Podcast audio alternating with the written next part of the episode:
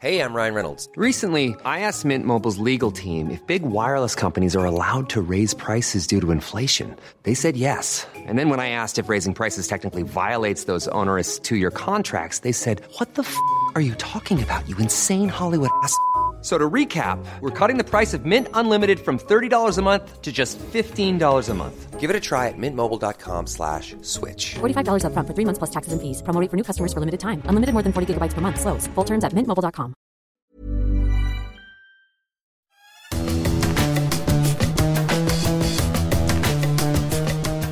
Salut les fous du volant Vous avez mis votre réveil dimanche juste avant 7h du matin et vous avez pesté un long moment en attendant. Bienvenue au club Pour autant, on a quand même vécu au Japon un Grand Prix à rebondissement et qui a donc finalement sacré une deuxième fois Max Verstappen, champion du monde. Stéphane, toi aussi t'as sacrifié euh, quelques heures de sommeil? Euh, oui, tout à fait, mais écoute, euh, on a un beau champion sur un beau circuit, c'est ce qu'on espère. Exactement. Verstappen, double champion. Et après, eh ben justement, euh, victorieux de la 18e épreuve de la saison à Suzuka, au Japon, devant Perez et Leclerc, Max Verstappen est donc sacré champion du monde avant les quatre dernières épreuves hein, de, cette saison. On reviendra justement sur, le parcours et puis sur euh, eh ben, ce qu'il peut faire d'ici euh, d'ici la fin de saison. La FIA boit la tasse à Suzuka. Ce Grand Prix qui a été copieusement arrosé, retardé, arrêté.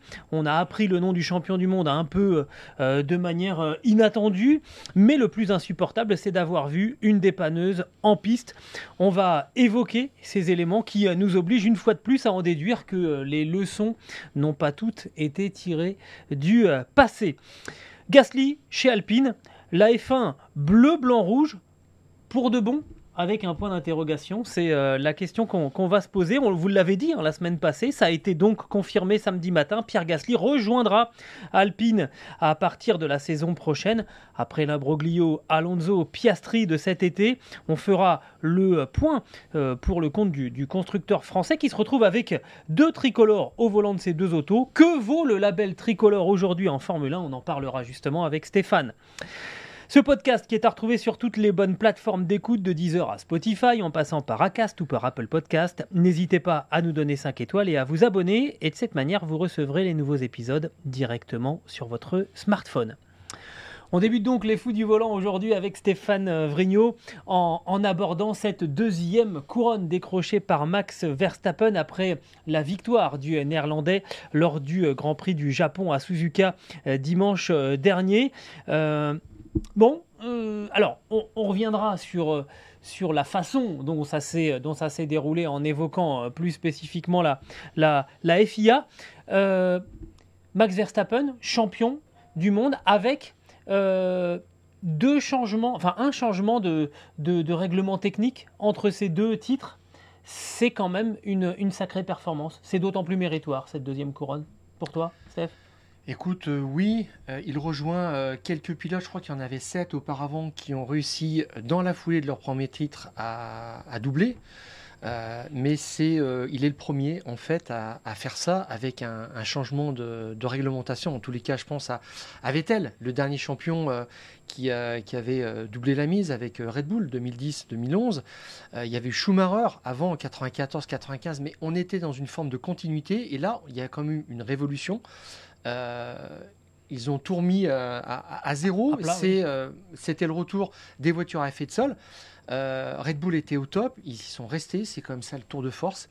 Et puis souviens-toi, l'année dernière, Verstappen était, il était cuit. C'est pas, je trouve pas d'autre mot. Franchement, il, il a- il avait dit là maintenant je me pose. On n'a plus entendu parler de lui pendant euh, euh, 10, 10 ou 15 jours parce qu'il était juste fatigué. Il avait dit euh, si c'est tous les ans comme ça, je veux pas faire une longue carrière en Formule 1. Ah oui, c'est sûr.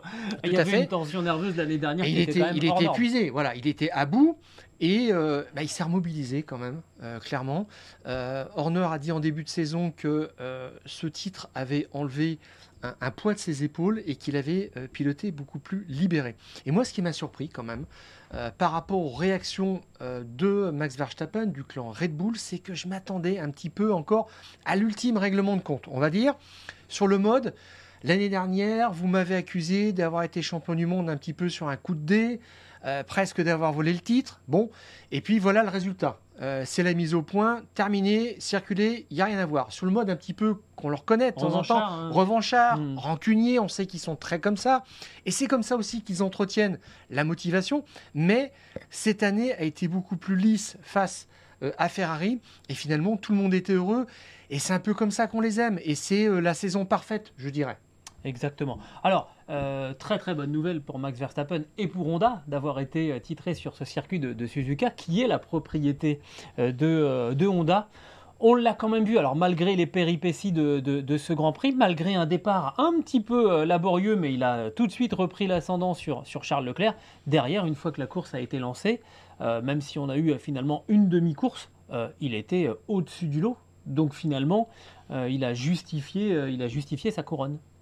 Mais il attaque surtout, il serre. Tu as vu comment est-ce qu'il l'obligue pour prendre, pour enrouler à l'extérieur avec une certaine confiance. Euh, Ça veut dire que là, c'est le retour du pilotage à la dure. Euh, Il n'y a pas eu de friction cette année entre Leclerc et, Verstappen, peut-être parce qu'ils ont su s'effacer l'un et l'autre euh, de, de- temps à autre. Je pense Verstappen euh, euh, dans le courant de l'été. euh, Leclerc n'a pas été très agressif. Et euh, il a trouvé un adversaire qui, euh, qui avait presque peur, je dirais, de- du contact. Alors que j'aurais peut-être, moi, tenu et j'aurais continué, si j'avais été Leclerc, d'essayer de l'enfermer un petit peu. Mais il n'est il est, il est pas allé jusque-là. Bon, alors, euh, une fois que Verstappen était en tête dans le premier virage, c'était fini. C'était fini, ouais. c'est clair. Oh, il y a eu quand même quelques belles passes d'armes à Miami, hein, où il avait notamment emmené, emmené Leclerc à, à la faute. Alors, on s'est posé la question en, en- en préparant ce, ce podcast, c'est quoi le moment marquant finalement dans cette saison euh, 2022 Stéphane, toi, il y a un moment dans la saison où euh, tu te dis, ben là quand même, on a vu quelque chose euh, de Max Verstappen. un Max Verstappen différent. On l'a vu renoncer au combat euh, en Autriche. Alors c'est incroyable parce que euh, le samedi, il domine vraiment de la tête et des épaules, il écœure euh, Leclerc. Et le dimanche, changement de décor complet. C'est Leclerc qui euh, use moins ses gommes. Et puis lui, en fait, bah, il s'aperçoit qu'il a, euh, il pèse pas dans le, dans le duel. Ouais, le Il rapport de s'incline, force, c'est pas bon. Il ouais. s'incline trois fois. Et euh, trois fois, euh, Leclerc arrive derrière, il le laisse passer sans, sans résister, sans obstruction, sans geste défensif qu'on lui connaît. Ça veut dire quoi? Ça veut dire que là, il a appris à gérer les temps faibles Hmm. dans une saison. Oui, ce qui est Euh, particulier, c'est que tu choisis que finalement comme euh, moment symbolique de cette saison une deuxième place face à Charles Leclerc. Oui, c'est ça parce un petit que- peu particulier. Il a eu finalement sur l'ensemble de la saison, à partir du quatrième Grand Prix, une voiture fiable, une voiture qui était quasiment imbattable. Et euh, bah, quand il est parti en tête, il a dominé. Euh, il a pris souvent l'ascendant de façon assez nette et ça a été spécialement le cas euh, après la, même juste un petit peu avant la, Avant la la trêve, pause, hein. Hmm. la, la- la pause estivale. Donc euh, c'est pas là qu'on l'a vu vraiment, je dirais, gérer ou montrer quelque chose de différent. L'année dernière, c'était vraiment le, le combat rapproché, serré avec Lewis Hamilton. Et là, il avait un petit peu de marge et je l'ai trouvé presque raisonnable. Et c'est un, un Max Verstappen qu'on connaissait pas. Quand je dis ça, je pense à, à Jean-Louis Moncé. euh, voilà, qu'on salue, qui dit que dans, euh, dans la course au titre, ce sont les points intermédiaires qui comptent et il faut savoir en fait être deuxième ou troisième. Moi, je dirais qu'il faut savoir gérer les temps faibles. Tout Mmh, simplement, ouais. il y a une ou deux fois dans la saison où il n'avait pas la meilleure voiture, il l'a compris, il a acté, et puis euh, voilà, ce dimanche à Spielberg, ouais, ça fait une deuxième place, 18 points, plus le meilleur tour en course, donc il ne cède que 6 points. Ça, c'est l'intelligence de, du nouveau Verstappen, le. Verstappen 2.0. Alors moi, un peu à l'opposé, le moment qui m'a, je dirais, vraiment le plus marqué, où, te- où tu te dis, ouh là, ça va vraiment être compliqué, euh, bah, c'est une victoire. Euh, C'est moins original que toi, Stéphane. C'est la victoire de Spa, où là, clairement, euh, rappelez-vous, hein, il avait déjà gagné juste avant la trêve euh, en Hongrie, en ayant fait un tête à queue, en plus, s'il vous plaît. Trêve estivale, il revient à Spa, et là, à Spa, il marche littéralement sur, euh, sur ses adversaires. Euh, Rappelez-vous, il part euh, 14e sur la grille pour avoir changé euh, des éléments, euh, moteurs qui étaient, hors quota. Et il remonte, et il remonte tout en étant euh, sage. C'est-à-dire qu'il n'est pas parti à l'abordage au, premier virage. Il avait déjà gagné quelques places, mais on l'a senti finalement assez, assez prudent. Serein, il sait qu'il va plus vite que ses adversaires, et il remonte comme ça pour, euh, pour s'imposer. Là, honnêtement, quand on voit euh, cette remontée, on se dit bon, là, clairement, euh, on, l'avait dit d'ailleurs dans les fous du volant à ce moment-là, le rapport de force a changé. Ça n'est plus Ferrari qui a la meilleure voiture euh, en course, c'est bel et bien Red Bull. Et quand vous avez ce qui est probablement le meilleur pilote du plateau en ce moment dans la meilleure voiture, ben vous savez que la messe, la messe est dite. Et, et Leclerc, d'ailleurs, l'a reconnu, c'était vendredi ou samedi. On lui a demandé, non, même peut-être un petit peu avant, avant les, les- les premiers essais, on lui a demandé où est-ce qu'il avait perdu le, le titre. Finalement, il a dit en Belgique. En Belgique, parce que euh, ils sont arrivés avec euh, des pièces, avec un moral euh, tout neuf, je Avec dirais. des ambitions. Voilà, en disant euh, globalement, bon, on sait ce qu'il en était allé sur cette première euh, partie de saison, mais maintenant l'opération reconquête commence. Et là, Charles Leclerc dit bah, J'ai réalisé après la Belgique que je n'allais pas gagner le titre mondial. Euh, nous avons vu l'écart de performance avec la Red Bull. Et c'est un écart qu'on n'avait jamais vu jusque-là euh, depuis le début de saison. Il les a écœurés et Ouais. Spa, c'est vraiment le tournant. Exactement. Alors, euh, on, ça fait deux couronnes pour euh, Max euh, Verstappen. Maintenant, il y a des records qu'il peut éventuellement battre. Alors, on va pas vous abreuver de chiffres dans, dans tous les sens parce que on trouve qu'il y en a eu beaucoup qui ont- qui ont circulé. Quand même, euh, du côté de Suzuka, Max Verstappen est allé chercher sa 12e victoire euh, cette saison. Le record, c'est 13 en une année. Record partagé par Michael Schumacher et euh, Sébastien euh, Vettel. Schumacher en 2004, Vettel en, en 2013. Il reste 4 grands prix. Euh, ce record, il peut tomber parce que honnêtement, et il peut s'imposer sur chacun des quatre, des quatre dernières, de, de- de- chacune des quatre dernières épreuves, Stéphane. Il a 22 euh, Grands Prix quand même cette année. euh, l'année C'est la différence, ouais. Avec Voilà. 2004 où il y en avait 18 et euh, avec 2013 où il y en avait 19. C'est ça. Et donc, ça veut dire qu'en deux Grands Prix, il peut euh, s'attribuer ce, ce record par la force des choses, on va dire. Mais le taux de réussite quand même de, de Schumacher, c'est euh, plus de 72%. C'est super impressionnant. Ça veut dire que pour le surpasser, euh, Verstappen doit gagner les quatre dernières courses, mais ça, ils en sont capables. Oui. Euh, Helmut Marko a dit que c'était l'objectif. En fait, ils veulent vraiment tout écraser parce que ils ont souffert quand même. hein. Oui. De la domination de Mercedes. L'année dernière, ils euh, gagnent le titre pilote, mais ils laissent le titre constructeur. Et cette année, ils veulent y mettre les formes, avec même la deuxième place pour Pérez. Mais l'objectif, surtout, c'est de gagner les quatre dernières courses avec euh, Verstappen. Verstappen qui a gagné euh, 12 et 14 euh, Grands Prix pour Red Bull cette année. Donc, euh, je dirais que oui, c'est, il peut le faire. Oui, tout à fait. Il y a les circuits encore. Bon, bah, de toute façon, quel circuit aujourd'hui n'est pas favorable À la Red Bull à la Red Bull, voilà. Ou alors à Verstappen, il n'a simplement pas bien performé sur les deux circuits en ville, euh, Monaco et euh, Bakou, euh, Singapour, pardon, qui sont revenus à, à Pérez. Mais euh, oui, on le voit euh, terminer en trombe un petit peu façon euh, Vettel en, en 2013. Alors, euh, on a parlé du nombre des, des victoires sur, euh, sur une saison. Il y a des chiffres quand même qui symbolisent aussi la, la domination de Max Verstappen durant cette saison euh, 2022. Euh, le rapport des pôles positions entre Max Verstappen et Charles Leclerc, finalement, euh, il, il donne une indication quand même très très forte, Stéphane.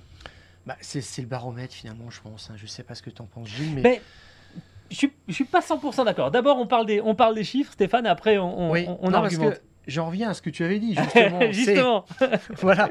Bon, il y a eu 5 pôles positions pour Max Verstappen, il y en a eu 9 Oui. pour Charles Leclerc. Ce qui t'avait fait dire que la Ferrari est une voiture euh, pour la qualif, la voiture du samedi, et la Red Bull, une voiture du dimanche, ça reste plus que jamais Une voiture vrai. de course. Voilà.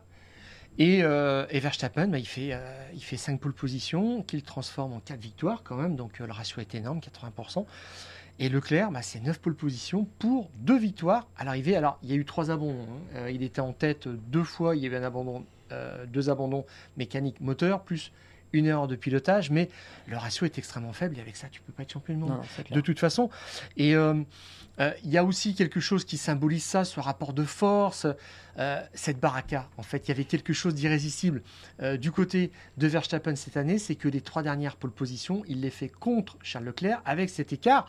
Regarde bien, 29 millièmes. 21 millièmes et 10 millièmes. C'est des écarts extrêmement faibles et c'est toujours, euh, euh, je En- dirais, le, En préparant ce podcast, je t'ai dit en fait, la pièce elle retombe toujours de son côté. Exactement. Quand elle est en équilibre, hop, Exactement. eh ben, ça tombe de son côté. Mais ça, c'est la chance du champion aussi. Il a eu on, on en a souvent parlé pour Lewis Hamilton. Euh, oui, et maintenant c'est Verstappen, ce Bah qui est encore plus inquiétant. Je pense qu'on est effectivement parti pour euh, quelques années. Là, il a, il a un plein de confiance absolument hallucinant. Et, euh, et puis il y a enfin une dernière chose, je trouve, moi, qui explique quand même cette domination, c'est qu'il a la meilleure voiture, mais il est aussi dominant à l'intérieur de son équipe, où il a un vrai numéro 2, on va dire, c'est euh, Sergio euh, Pérez. Euh, ça se voit en qualification, le rapport de force, c'est 13-5 pour, pour Verstappen, c'est quand même net. Ça fait un peu penser aussi, on- on a parlé de ces deux doublés euh, 2021-2022, euh, ça me rappelle Schumacher, en fait, 94-95, un titre controversé en 94 dans les conditions qu'on sait à Adélaïde, Mhm. un accrochage avec Damon Hill. Euh, 95, il assomme tout le monde. Ouais. Donc c'est un petit peu ça, la Verstappen cette année était en mode Schumacher quand même. Et puis, euh, souviens-toi, Vettel aussi, euh, Vettel est champion à l'arraché en 2010, et puis en 2011, il écrase tout. C'est la même chose avec un numéro 2, et là c'est pareil, ils ont vraiment reproduit le modèle du numéro 2 chez Red Bull au service de Verstappen, de, de Verstappen et avec en prime quand même aussi, on va dire derrière tout ça, pourquoi est-ce que Verstappen est numéro 1 et Perez numéro 2 C'est Pierre Vacher, le directeur technique français, qui l'a expliqué, euh, qui fait la voiture, qui est le, second, on va dire, d'Adrien Nouet, qui est le chef du bureau technique qui est au-dessus de lui.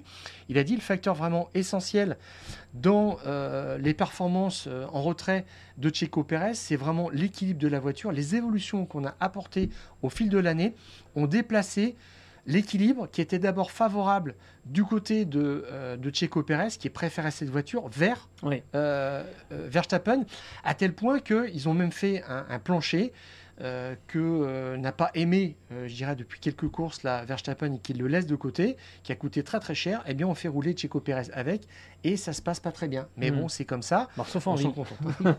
Sauf en ville où Pérez, il est, c'est un vrai, un vrai spécialiste. Clairement, on- à un moment, on, on- a donné les clés à, à- à Max Verstappen du côté de chez Red Bull en disant on mise tout sur lui et toutes les évolutions sont allées finalement vers ses affinités à lui, ce qui est logique aussi. Euh, il était champion du monde en, en- en titre.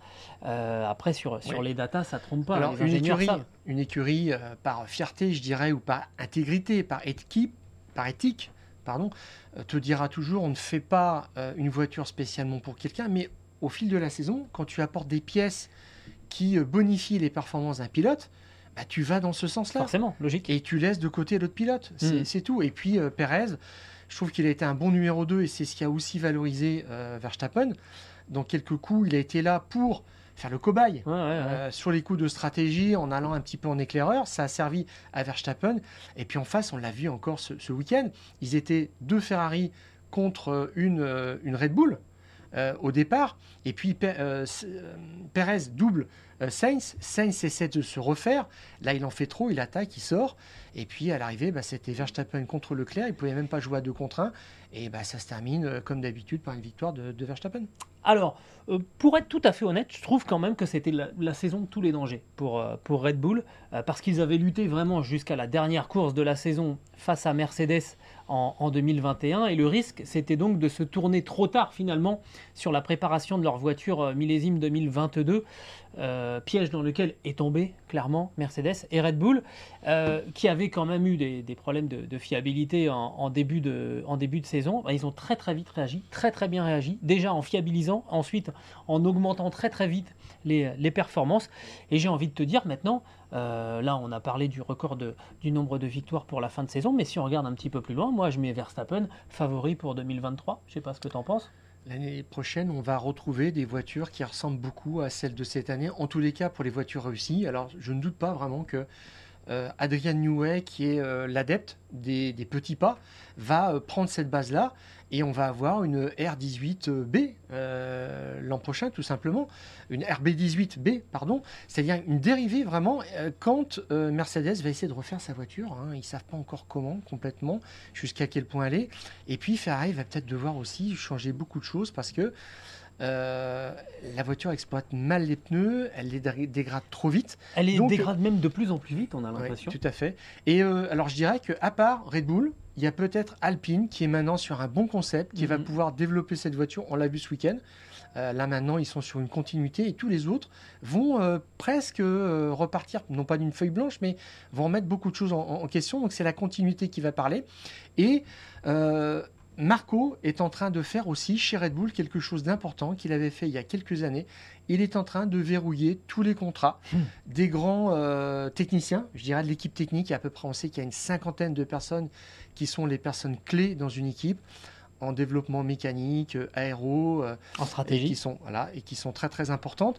Et ces personnes-là, il est en train de s'attacher à les renouveler, je dirais, pour assurer un succès, parce que Verstappen a signé jusqu'en 2028, et l'idée c'est que tout le monde aille avec lui jusqu'en 2028. Ouais, c'est ça. Et, et- et c'est un atout quand vous négociez avec des ingénieurs en leur disant tu, tu es sûr d'avoir avec toi le pilote de référence pour les, prochaines années. Bref, on est effectivement parti peut-être pour une, pour période euh, Verstappen. Euh, L'avenir nous le, dira. Le deuxième axe qu'on voulait développer euh, dans ce fou du volant post-Grand Prix du Japon, eh bien, ce sont toutes les péripéties survenues à la FIA pendant ce Grand Prix. On va évacuer rapidement ce qui s'est passé en, en- en Q3, mais quand même, euh, cet écart de Verstappen pour empêcher Lando Norris de, de passer, convoqué chez les commissaires, il dit Ah bah, euh, je l'ai- je l'ai pas vu. Bon, puis pour au final laisser entendre que bah, il avait fait exprès pour empêcher Lando Ah non, mais il a de dit passer. carrément. Non, mais c'est fantastique, Gilles. Euh, Verstappen a encore roulé la FIA dans la farine là-dessus, sur ce coup-là. On, on- on redit juste ce qui s'est passé. À la fin de la Q3, chacun veut ménager les écarts. Verstappen a un bon écart par rapport à Sainz qui est devant lui. Puis il voit euh, Norris débouler dans les euh, rétros. Et donc là, tout de suite, il s'énerve. Parce que Norris, c'est celui qui, qui prend les places un petit peu, qui Oui. s'intercale au dernier moment. Ça l'a agacé. Il met un coup de gaz. Il met la voiture en travers. Et là, Norris passe euh, dans l'herbe. Bon, on a failli avoir un, accrochage. Euh, est passé. Et donc, la enquête de la FIA. Et euh, Verstappen dit Bon, pas de bol. Euh, effectivement, j'ai accéléré au même moment que Norris. C'est- C'est d'ailleurs dans le compte rendu de la FIA. Le pilote de la voiture numéro 1 a décidé d'accélérer précisément. Euh, en même temps que la voiture Ça numéro peut 4. arriver. Tout à fait, non mais c'est extraordinaire. Et tu revois les images, tu comprends que Oui, Verstappen, oui. tout de Il n'y suite. avait pas de, Et il y avait pas d'équivoque. et après coup, voilà, et, et- et Norris passe aussi, et Norris, il est assez soft dans euh, sa déclaration parce que il est un petit peu aussi en, euh, en porte-à-faux, Eh oui. parce que euh, Il y a, il va y a un une petit peu sorte d'agrément entre les pilotes de ne pas se Alors, dépasser. euh, C'est ça aussi qui est extraordinaire, c'est Hmm. que après coup, Verstappen prend quand même une réprimande parce qu'il a fait quelque chose de dangereux, et euh, il dit, ben moi, de toute façon, je l'ai fait exprès. Ouais. Et puis, il Mais fait une- la morale à, à Norris, carrément, en disant, sorti, on ne fait pas ça. Après être sorti de la direction de course. Et hein. il dit il y a un gentleman agreement. Alors là, franchement, Verstappen qui parle de ça, c'est extraordinaire. Alors que il roule euh, comme, un, comme un bulldozer sur, sur les règlements, sur les articles de règlement. Bon, c'est c'est juste génial. Ça, ça valait quand même euh, trois places de pénalité, je dirais. Et la FIA, on a conclu une chose toutes les infractions de ce type ont été sanctionnées par le passé par une réprimande. Et moi, je dis c'est pas assez. Parce qu'on a failli avoir un gros accident. Euh, alors, c'est pas le tout, parce que le plus grave dans, lors de ce Grand Prix du Japon est de très très loin, et ce qui a choqué euh, à peu près tout l'univers de, de la Formule 1, c'est la présence dimanche euh, à la fin du, du premier tour, après l'accident euh, de Carlos Sainz dans le virage numéro 12, bah, d'un camion, d'un- plateau pour venir récupérer euh, la voiture de, de l'Espagnol, alors qu'il y a encore des Formule 1 en, en évolution sur la piste, en l'occurrence celle de, celle de Pierre Gasly, qui passe là à ce moment-là. Donc, à, à un endroit où euh, bah, tout s'est un petit peu concentré, mais c'est comme ça qu'arrivent les gros accidents, hein, c'est des enchaînements de circonstances. Mais la voiture de Carlos Sainz à moitié sur la piste, côté gauche, euh, la voiture d'Alexander Albon qui lui avait eu une défaillance, je pense, de boîte de vitesse.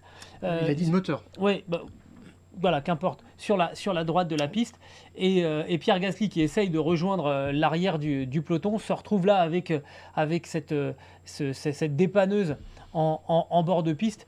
Et il est devenu fou. On a vu la, la colère du, du Français. Il y a eu des messages aussi hein, d'autres pilotes, Sergio Pérez, Lando Norris, qui ont dit c'était c'est pas possible. En plus, sur un circuit comme Suzuka, où Jules Bianchi a eu son, son, son accident il y a, il y a 8 ans, c'était pas possible. Euh, et là, euh, ben, la FIA a quand même. Alors, non seulement on se demande comment une dépanneuse peut arriver aujourd'hui euh, comme ça en bord de piste, après tout ce qu'on a vécu, après l'accident qui finalement a coûté la vie à Jules Bianchi. Comment c'est possible? Oui, parce que ce qu'il faut préciser, c'est que là, on s'est dit la, la, la procédure se passe bien. Euh, L'accident au premier tour, euh, quand Verstappen arrive sur Alors, accident euh, de Sainz au 12e virage. Ouais, donc, virage et, numéro 12, voilà. ouais. et quand Verstappen arrive sur le virage numéro 15, hop, safety car. Et la safety car attend et elle va sortir euh, au début du deuxième tour, au bout de la, la ligne des stands, et elle va se positionner juste devant Verstappen. Donc là, on est dans le respect total de la procédure.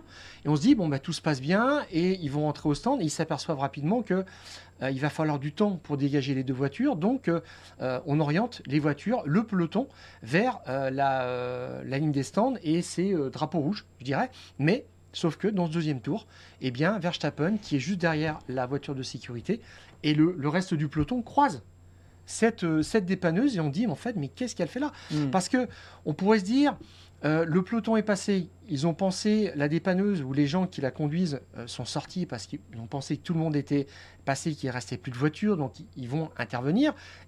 Et alors, c'est là que Gasly arrive, mais non, pas du tout. C'est-à-dire qu'ils l'ont fait alors que les euh, 20 voitures étaient en piste. C'est là, c'est là que C'est un- délire. C'est totalement incompréhensible et euh, à tel point que donc la FIA a quand même euh, fait un communiqué euh, pour expliquer que voilà, il est normal d'aller récupérer les voitures euh, sous régime de voitures de sécurité et de, de drapeau rouge.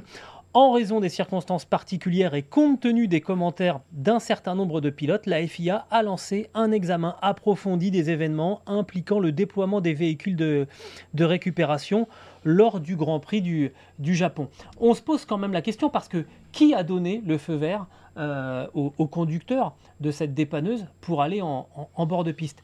Est-ce que c'est la direction de course qui a dit oui c'est bon et à ce moment-là c'est une grosse erreur? Est-ce que c'est euh, le, le préposé à cette dépanneuse qui s'est dit bah c'est bon je peux y aller Il faut aussi comprendre un petit peu euh, que euh, on est au Japon, ça fait trois ans qu'il n'y a pas eu de Grand Prix. Ben, les procédures, elles sont peut-être un petit peu loin aussi dans, dans, dans les esprits. Et c'est toute la difficulté qu'ont les directeurs de course de, de la Formule 1, c'est-à-dire qu'ils arrivent pour diriger une équipe euh, qu'ils ne connaissent pas. Imaginez euh, que vous êtes responsable, vous, dans une entreprise, et vous arrivez, euh, vous arrivez le matin, et, puis on vous dit, bah voilà, tu as plusieurs dizaines, pour pas dire plusieurs centaines de personnes sous tes ordres, bah, tu les connais pas, mais c'est parti, là on démarre dans trois minutes. C'est, c'est pas facile. Et là, il va vraiment falloir comprendre est-ce que ça a été un excès de zèle du conducteur de, la dépanneuse ou est-ce qu'il y a eu euh, mauvaise communication, mauvaise décision, mauvais timing du côté de la direction de course, mais on ne peut pas laisser ça comme ça. Et ce qui est, je trouve que finalement, celui qui a le mieux résumé la, situation, parce que pour vous dire, après avoir euh, dépassé cette, euh, cette dépanneuse, Pierre Gasly a été, il y a un GPS sur la voiture évidemment, sur l'AlphaTauri du, du français, a été pris à 251 km/h sur le reste du circuit. On estime que c'est trop, sans doute. Donc il a pris 20 secondes de pénalité euh, après euh, l'arrivée de, la course pour cette faute. Ok, très bien. euh, il a roulé trop vite. Ok, très bien. Mais c'est George Russell en fait qui résume très bien en disant c'est pas l'incident Pierre Gasly dans cette histoire, c'est le dossier FIA. Et oui, parce que c'est bien de s'intéresser à la faute de Pierre Gasly, mais il faut quand même comprendre l'énorme bourde qui a conduit à, ce qu'il y ait une dépanneuse en bord de piste avec des autos qui n'étaient pas, encore, euh, qui étaient pas encore au ralenti, sur une piste détrempée, ça rappelle de mauvais souvenirs et il faudra Mhm. savoir exactement ce qui Ouais. s'est passé. Et puis à l'arrière de, de la dépanneuse, il y a déjà quelqu'un qui est en train de manœuvrer. Oui. Ça veut dire que Il peut y avoir euh, de morts. Pierre Gasly peut, le- peut le faucher euh, dans l'accident. Parce que lui, il a dit qu'il a passé sur la zone à 250 km/h, il ne voulait pas ralentir. C'est vrai que s'il freine, on ne sait pas ce qui se passe. Euh, mais euh, j'ai noté une chose, Gilles. Tu as dit que la FIA a lancé l'enquête par rapport aux commentaires des pilotes. Ils ne se disent pas eux-mêmes. Oui, il faut. euh, y a quelque chose qui cloche et on a compris tout de suite que il fallait mettre ça au clair. Mm. Bon, donc c'est assez euh, effrayant quand même. Euh, ce qu'on réalise, c'est que toutes les euh, procédures encore sont pas, euh, je dirais, normées parce que on a l'impression que c'est une partie d'improvisation à chaque fois. Alors moi, ce que je vois, c'est qu'il y a euh, une safety car, une medical car, il y a des équipes médicales d'intervention qui sont les mêmes sur tous les circuits et on fait un copier-coller d'une épreuve sur l'autre, mais pour ce genre de choses, il n'y a pas quelque chose en fait de clair. Même les, les véhicules d'intervention sont pas toujours les mêmes, c'est pas toujours les mêmes procédures. Et là-dessus, euh, bah, il va falloir faire un- une, révision complète. Alors, euh, Gilles, euh, c'est vrai que on a peut-être euh, dans un passé récent, même Oui, à Monza, oui, voilà, oui. montré notre impatience, ou en tous les cas, on s'est interrogé, mais on avait dit qu'il faut respecter la procédure, que ça prend du temps.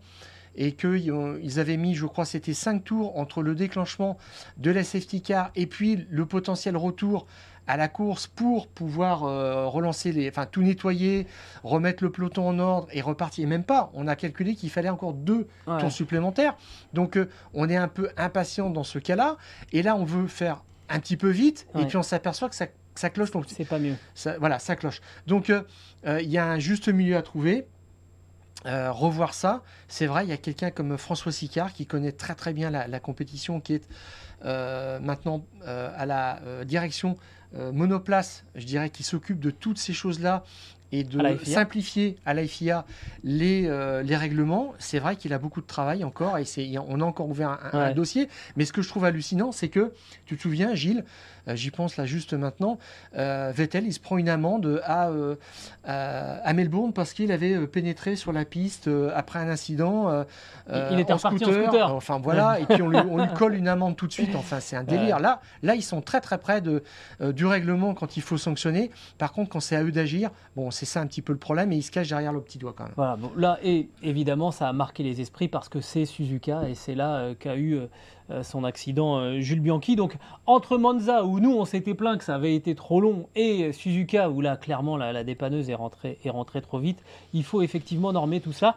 Il y a, euh, pour vous dire, les équipes de télévision, elles, euh, bah, elles voyagent avec, euh, la Formule 1. C'est le, le réalisateur a ses caméramans, et on est quand même surpris euh, qu'il n'y ait pas aussi du côté euh, euh, des, commissaires de piste. Alors on peut pas, on peut pas faire euh, voyager tous les commissaires de piste parce que c'est des, des dizaines et des dizaines de- de personnes, mais quelques référents quand même, peut-être qu'il faudrait euh, qu'il y ait euh, voilà une solution comme ça avec euh, effectivement voilà quelques référents commissaires de piste pour aller dans les endroits un petit peu chauds et surtout pour pour gérer ce genre d'intervention parce que agiter un drapeau c'est une chose, faire intervenir une dépanneuse en bord de piste ça peut avoir des conséquences énormes et ça il faut vraiment que ça soit encadré et comme tu le disais normé par, par la FIA. Et ben c'est pas tout ce que nous a fait la FIA pendant ce, pendant ce Grand Prix.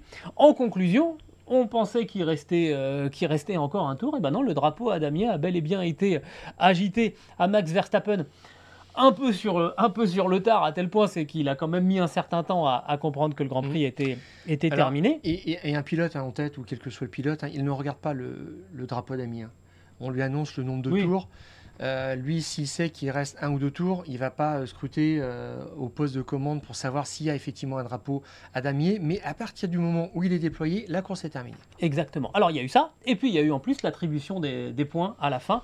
Et là, alors on, va dire que le règlement a été, appliqué. C'est une nuance du règlement qui avait un petit peu échappé à tout le monde, y compris au patron d'équipe, puisque même chez Red Bull, on ne savait pas euh, si finalement euh, Max Verstappen était, champion du monde.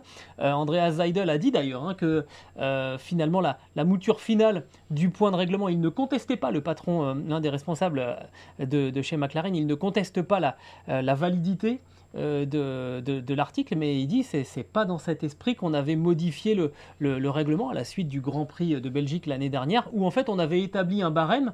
Si on faisait 25%, 50%, 75% de, de la distance, bah on marquait au prorata le nombre de, de à points. peu près, c'est ça le but. C'était aussi d'éviter euh, des demi-points, mais ça c'est accessoire. Mais je trouve que dans l'esprit, c'était plutôt bien. Et ça avait été plutôt plébiscité? on, on s'aperçoit en fait, il y a un truc un petit peu bizarre, c'est qu'on a deux barèmes différents selon que la course est interrompue au début ou à la fin. C'est euh, aussi simple que ça. Si elle est interrompue euh, au, au début et qu'elle reprend, euh, c'est une course normale et je dirais qu'à partir de euh, 50% de la distance couverte, c'est la totalité des Oui, points ouais. qui rentrent en jeu. Et si on s'arrête euh, dimanche, effectivement, euh, au drapeau rouge, c'est-à-dire que on vous parle de course suspendue, parce que la course est toujours suspendue, on l'arrête au drapeau rouge, en espérant la, la relancer, et puis en fait, on, on ne peut pas, parfois, et donc ça devient un drapeau rouge définitif et un arrêt. Ça veut Bon, dire qu'à nombre de tours identiques, Voilà. on peut avoir une course où on attribue la moitié des eu- points. Voilà, c'est ça. S'il y avait eu effectivement euh, dimanche un drapeau rouge au 28e tour, à la fin du 28e tour, c'était les La moitié des points. Voilà, les- les- le barème pour euh, entre 50 et 75% de la distance couverte. Donc euh, ça aussi, c'est franchement, c'est une usine à gaz. Ouais. Et les gens n'y comprennent rien. Et comment est-ce que tu veux, je dirais, rendre plus, plus populaire un, un- un sport en, en expliquant des choses comme ça. Quoi. qui n'est pas C'est- lisible. Là aussi, il va falloir travailler, euh, travailler un petit peu. En revanche, félicitations pour euh, la rapidité d'exécution de, de la pénalité de, de Charles Leclerc, hein, qui a court-circuité euh, la, dernière, euh, la dernière chicane. Quelques minutes plus tard, la sanction est tombée. 5 secondes de pénalité, ça faisait passer Charles Leclerc de la deuxième à la troisième place. Hop Ah oui, Et- c'est- alors, on s'était plaint à Singapour qu'ils avaient mis plus de 3 heures pour, euh, pour donner 5 secondes de pénalité à Sergio Pérez. Ah bah en une semaine, on a progressé quand même. On est Ah bah, passé de trois 3 minutes heures à à peu 3 près. minutes. Belle progression. Félicitations, messieurs, dames de la FIA. C'est bien. Là, on a retenu les leçons. Il y a 2-3 autres points sur lesquels il, il faudra les, les retenir. On en termine avec ce point sur, sur la FIA pour vous dire que euh, l'audit qui avait été fait sur euh, les, comptes de, chaque équipe pour savoir si elles avaient respecté le, cap budgétaire avait été repoussé à ce, lundi, post-Grand Prix de, Suzuka. Bon, finalement, c'est 8 équipes sur 10 hein, qui ont eu leur certificat de conformité euh, budgétaire. Ça devrait se solder sans trop de problèmes pour Aston Martin.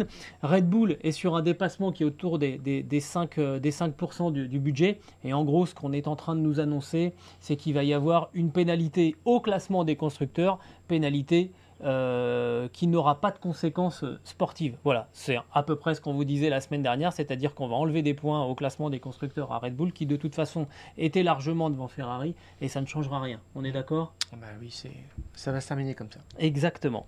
Le troisième axe qu'on voulait euh, évoquer aujourd'hui dans les fous du volant, eh ben, c'est évidemment l'officialisation de l'arrivée de Pierre Gasly chez euh, Alpine, où il rejoint donc Esteban Ocon. On vous l'avait annoncé euh, la semaine dernière, on est plutôt content Ouais, d'avoir hein, eu euh, une petite bon, longueur, d'avance, donc en remplacement euh, de Fernando Alonso, lui qui partira chez, chez Aston. C'est le premier duo de pilotes français dans une équipe française, je précise, en Formule 1, depuis Olivier euh, Panis et Eric Bernard qui étaient chez Ligier en 1994. Alors, on est d'accord Stéphane, pour Alpine, c'est la solution euh, pour sortir euh, euh, par le haut du Piastri Gate hein, euh, de, l'été. C'est plutôt une très très bonne solution qu'a trouvé, euh, euh, Alpine. Euh, Pierre Gasly était le meilleur pilote sur le marché. Malheureusement, Il euh, n'était même pas sur le marché en plus. Oui, non, mais tout à fait. Potentiellement, c'est vrai qu'il fallait racheter un contrat, donc il n'était pas libre. C'était compliqué. Euh, bon, euh, les hypothèses Richardo, etc., c'était pas la peine. Euh, au passage, euh, d'ailleurs, il y avait euh, la candidature de, de Mick Schumacher qui était avancée par Esteban Ocon qui s'est fait un petit peu faire, enfin, renvoyer dans les 22 par euh, Laurent Rossi en disant là, tu donnes pas ton avis, euh, merci, merci beaucoup. Et, et- et d'ailleurs, à cette époque-là, euh, quand euh, Ocon plaide pour, Mick pour Schumacher. Schumacher en 2023, euh, bah, Mick Schumacher, à la télévision, on lui pose des questions en français, il répond en anglais. voilà, donc Oh moi je suis son manager, je l'appelle pour lui dire t'as fait une erreur. Et je suis le manager d'Alpine. Je dis, bon, on ne prendra pas de toute façon parce que tu n'es pas prêt à te fondre dans le moule, alors qu'il parle très très bien français. Bon, bref, je, je referme la parenthèse, mais Bon, c'est ce que fait Alonso. hein, Il, répond, voilà. il répond en anglais, hein, Alonso. c'était la, la solution, je dirais, un petit peu romantique dont tout le monde avait envie. Alors, je l'ai déjà dit, c'était, c'est pas pour faire du bleu, blanc, rouge, mais là, en l'occurrence, ça tombe bien. C'est, c'est génial. Euh, ça nous ramène un petit peu aux années euh, Ligier, euh, qui euh, se faisait fort d'employer des, des pilotes français, mais là, il y en avait 4, 5, 6 sur la grille. Ouais. Mais c'était quand même un concept assez génial. Euh, Alain Prost a essayé un petit peu de faire ça, mais c'est pas allé jusqu'au bout parce que tu as dit, le dernier, bah, c'était les pilotes Ligier, justement. Mais là, on repart. C'est un petit peu un hasard, mais ça tombe bien et, et surtout, ça, je trouve vraiment, ça renforce le label bleu, blanc, rouge. Et Luca De Meo, qui est le directeur général du groupe Renault, veut faire une écurie euh, tricolore euh, et euh, il parle en fait d'équipe de France, de, de Formule 1 et j'adore ce concept vraiment euh, parce que euh, les Italiens ont Ferrari, euh, les Allemands ont Mercedes, les Anglais ont McLaren et, euh, et- Williams. Ça, ce sont des écuries qui ont des identités fortes finalement. Et il faut travailler un petit peu cette notion-là et pas simplement avoir euh, une marque qui se veut internationale. Ça, c'est l'erreur qui a été faite avec Renault, je trouve, qui essayait de tout englober, qui parlait à tout le monde et en fait qui. euh, euh, Ah, quand qui on parle à tout le monde, rien. souvent on parle Voilà. à personne. C'est ça, tout à fait, pour, pour les gens, parce que c'était trop international. Et là, on, on repart euh, sur une base très simple et un postulat, c'est que l'écurie de Formule 1 est un outil de promotion aussi à la vitrine euh, sport de la marque Alpine euh, que Laurent Rossi, euh, Luca De Meo ont décidé de faire renaître et de redynamiser. Et euh, je trouve ça déjà c'est- génial parce que on a aussi des Alpines routières qui euh, auront vocation à être des concurrentes euh, bah, des McLaren, des, euh, euh, des Ferrari, etc. Et tout ça, c'est un projet global, je dirais, qui se tient. Eh ben, je je Alors, pour tout vous dire, euh, moi, je suis euh, très content que Pierre Gasly rejoigne Alpine parce que je pense qu'avec un binôme Ocon-Gasly, Alpine est plus fort qu'avec un binôme euh, Ocon-Piastri. Donc là, euh, bonne Je glisse opération. une petite stat d'ailleurs que tu m'as donnée en, en préparant l'émission, mais effectivement, tu m'as fait remarquer, ils ont deux vainqueurs de Grand Prix. Oui, c'est sûr. Et il n'y a Et pas beaucoup d'équipes. Maintenant, c'est Ferrari Red Bull, c'est les deux seuls autres, donc c'est quand même pas rien. Euh, avec ça, bon bah écoute, t'as un bon concept. Et puis, tu as, deux leaders, parce que euh, Ocon, quelque part, euh, est censé devenir euh, le leader de, l'équipe alpine, et il aura avec lui, et ça, il va falloir le gérer, un garçon qui, depuis au moins trois saisons, porte sur ses épaules une équipe de, Formule 1, AlphaTauri. Alors, c'est peut-être plus tout à fait le même, gabarit, le même format d'équipe euh, entre, entre AlphaTauri et, euh, et Alpine, mais n'empêche que voilà, euh, les, épaules de, les épaules de Pierre Gasly sont, sont larges et elles seront capables de, de supporter probablement. Maintenant, est-ce que c'est quand même pas un tout petit peu de, de, de blue washing Vous savez, on, a, on parle souvent de greenwashing maintenant, les, les- les entreprises qui essayent de, de communiquer, de faire croire, euh, pour ne pas dire euh, de mentir, sur euh, leur côté respect de l'environnement, des choses comme ça. Moi, je me pose un tout petit peu la question de savoir si, eh ben, ça tombe très bien, la solution qu'on a trouvée, la meilleure solution, c'était de prendre un autre Français, ça nous fait deux Français, c'est une marque française. Oui, ok, d'accord, mais enfin, le châssis, il est quand même fabriqué à Enstone, euh, jusqu'à preuve du contraire, et à moins qu'on relance Guillaume le Conquérant pour l'instant, Enstone, c'est toujours, c'est toujours euh, en Grande-Bretagne et c'est toujours pas, c'est toujours pas en Normandie.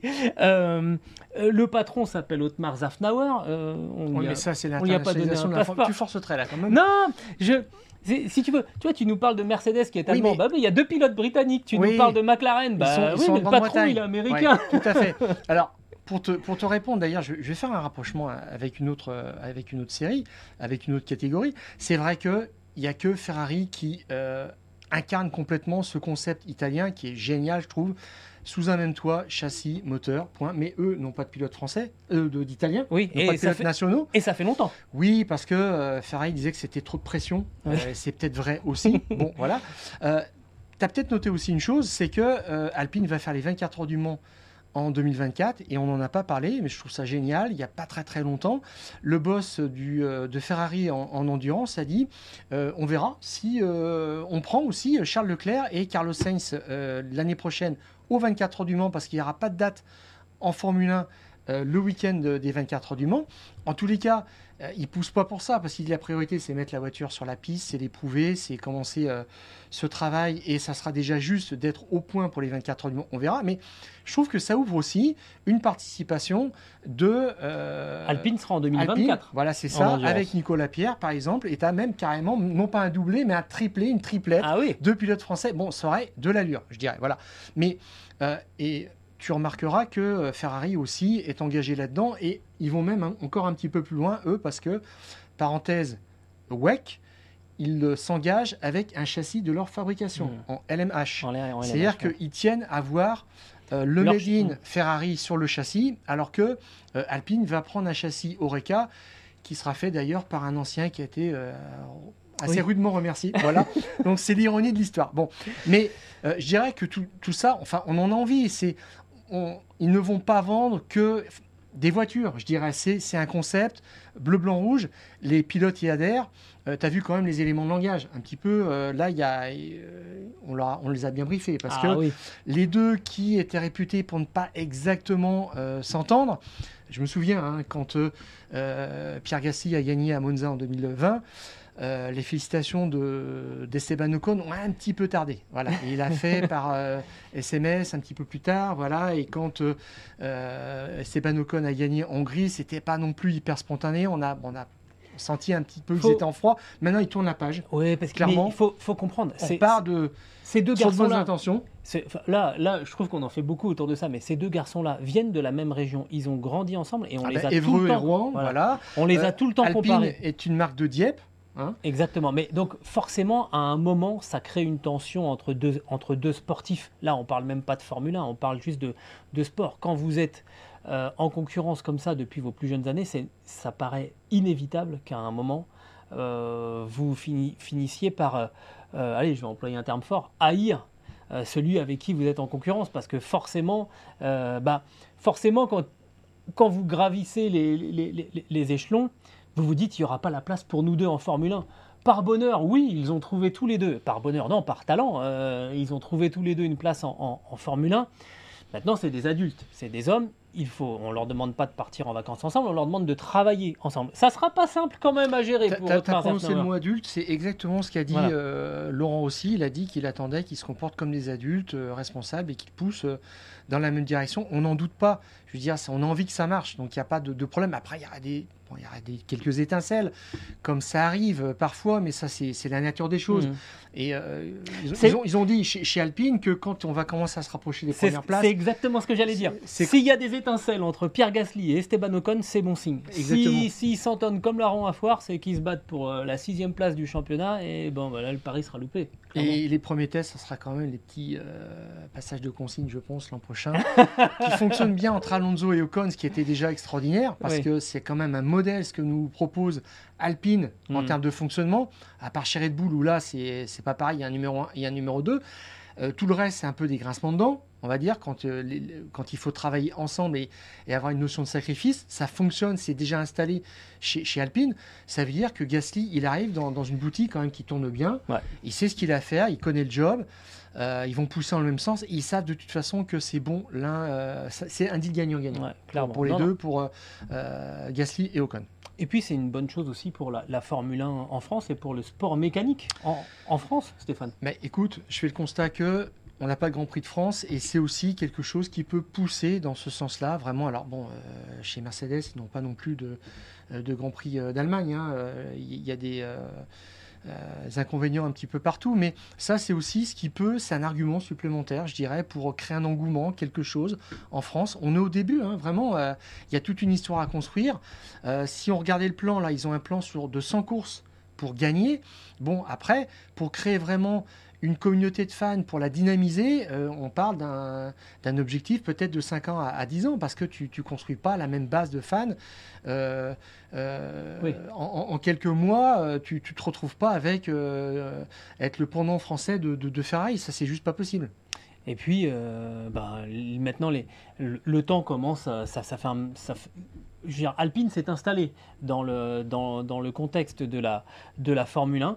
Euh, donc maintenant, il faut, il faut continuer. hein. Ce, ce plan de, de 100 courses va, va continuer à, avancer et on, on verra maintenant euh, jusqu'où ça va aller. Alpine a récupéré, soit dit en passant, et on va terminer là-dessus, Alpine a récupéré la, quatrième place du championnat des constructeurs aux dépens de McLaren hein, sur, ce, sur ce Grand Prix du Japon. Ça aussi, c'est important. Quand on voit surtout Esteban Ocon tenir en respect Lewis Hamilton, euh, ce qui n'est pas le premier venu quand même sur, ouais. sur, euh, Sous- la pluie. sur- sur la pluie, euh, tu dis quand même qu'il se passe quelque chose, le package est bon. Pat Fry est un très très bon directeur technique. Là maintenant, il a une vision claire. Il va développer la voiture. Tout ça, c'est. On nous parle plus maintenant de. Alors, si ils veulent recruter hein, 75 personnes, donc ça, c'est en- ça va renforcer l'équipe. Je dirais que Piastri, c'était le dernier couac. On Mhm. espère. Maintenant, tout est en place. Euh, on a hâte, c'est pas qu'on a hâte d'être à 2023, mais vraiment, Oh, si. il y a euh, quelque chose d'intéressant qui se profile. Pour terminer, euh, on voulait vous parler aussi de ce qui s'est passé ce, ce week-end au Mans, le GP Explorer, hein, qui était une course donc organisée avec des, des Formule 4 sur le circuit Bugatti, course qui mettait aux prises des influenceurs et des youtubeurs. Course organisée par euh, un, des youtubeurs les plus connus qui s'appelle Squeezie, qui a terminé à la cinquième place. Et l'écurie euh, du film euh, Black Adam, et dont Eurosport et Discovery est, est- partenaire, a terminé à la septième position. Au-delà du résultat euh, sportif qui au final est assez anecdotique, c'est quand même impressionnant ce qui s'est passé Ouais, ce week-end. Alors déjà au Mans, 40 000 personnes autour du circuit. euh, je Pour une vous course dire de Formule 4. hein, pour on une course de d'accord, hein. Formule 4 et avec une ambiance absolument phénoménale, euh, bah, ça a bluffé tout le monde.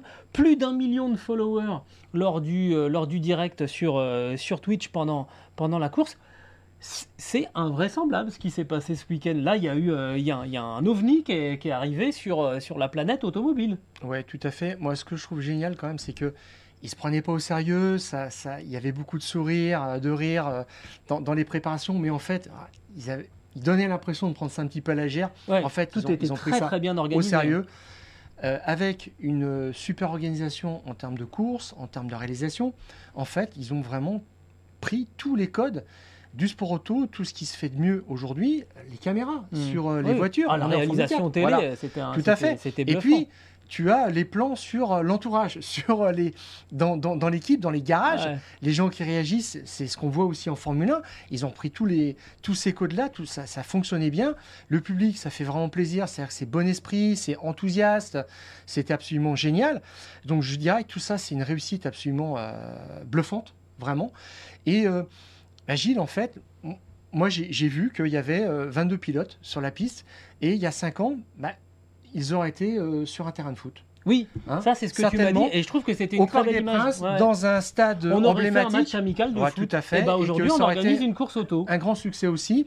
Et là, ces influenceurs qui sentent un petit peu ce qui se passe, euh, vers quoi vont les, les fans, à quoi ils s'intéressent, eh bien, ils ont euh, tout à fait pris acte qu'il y avait une série qui s'appelait euh, euh, Drive to Survive. Voilà, c'est ça qui a passionné beaucoup de jeunes. Et ils se sont dit, ben, Banco, on fait une course. Et quand même, c'était assez gonflé, je dirais. Et c'est un tour de force, c'est une réussite totale. Et c'est ça marque certainement, c'est le marqueur d'une époque. Oui, quand même, clairement, hein. clairement. Non, non, mais là, il s'est passé quelque chose. Et, et finalement, tu vois, la relation entre l'officialisation de Pierre Gasly euh, pour faire euh, une équipe française avec deux pilotes français en, en- en Formule 1 et cet événement avec 40 000 personnes autour d'une course de, de Formule 4 au, au Mans, bah, cette coïncidence, bah, je trouve que c'est un bon signe. Ça prouve que le, le, le- le sport auto euh, en France, il attire beaucoup de monde, contrairement à ce On qu'on aime veut, la course en France, tout à fait, il faut à ce qu'on veut nous faire croire. Tout à fait, ce qu'on nous matraque euh, régulièrement. Alors après, il y a aussi euh, des préoccupations à avoir par rapport Oui, à notre oui, époque, sûr, ça c'est clair, on les intègre, etc. Mais en tous les cas, on aime aussi ce mode d'expression Mmh, et euh, les, les jeunes vont vers le- la course auto quand même. C'est euh, plutôt bon signe. voilà, ça, ça en est la preuve supplémentaire. Je crois qu'on a tout dit, à part que ce podcast est à retrouver sur toutes les bonnes plateformes d'écoute de Deezer à Spotify en passant par Acast ou par Apple Podcast. N'hésitez pas à nous donner 5 étoiles et aussi à vous abonner et de cette manière vous recevrez les nouveaux épisodes directement sur votre smartphone. On est bon, Stéphane? On a beaucoup parlé encore euh, aujourd'hui, mais de Grand Prix en Grand Prix, quand même, on, on nous donne quand même pas mal de, de sujets à, à évoquer.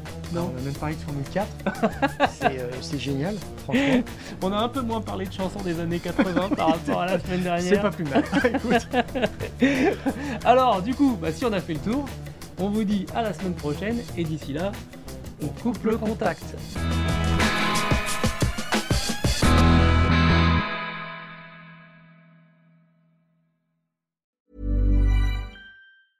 A lot can happen in the next three years. Like a chatbot may be your new best friend.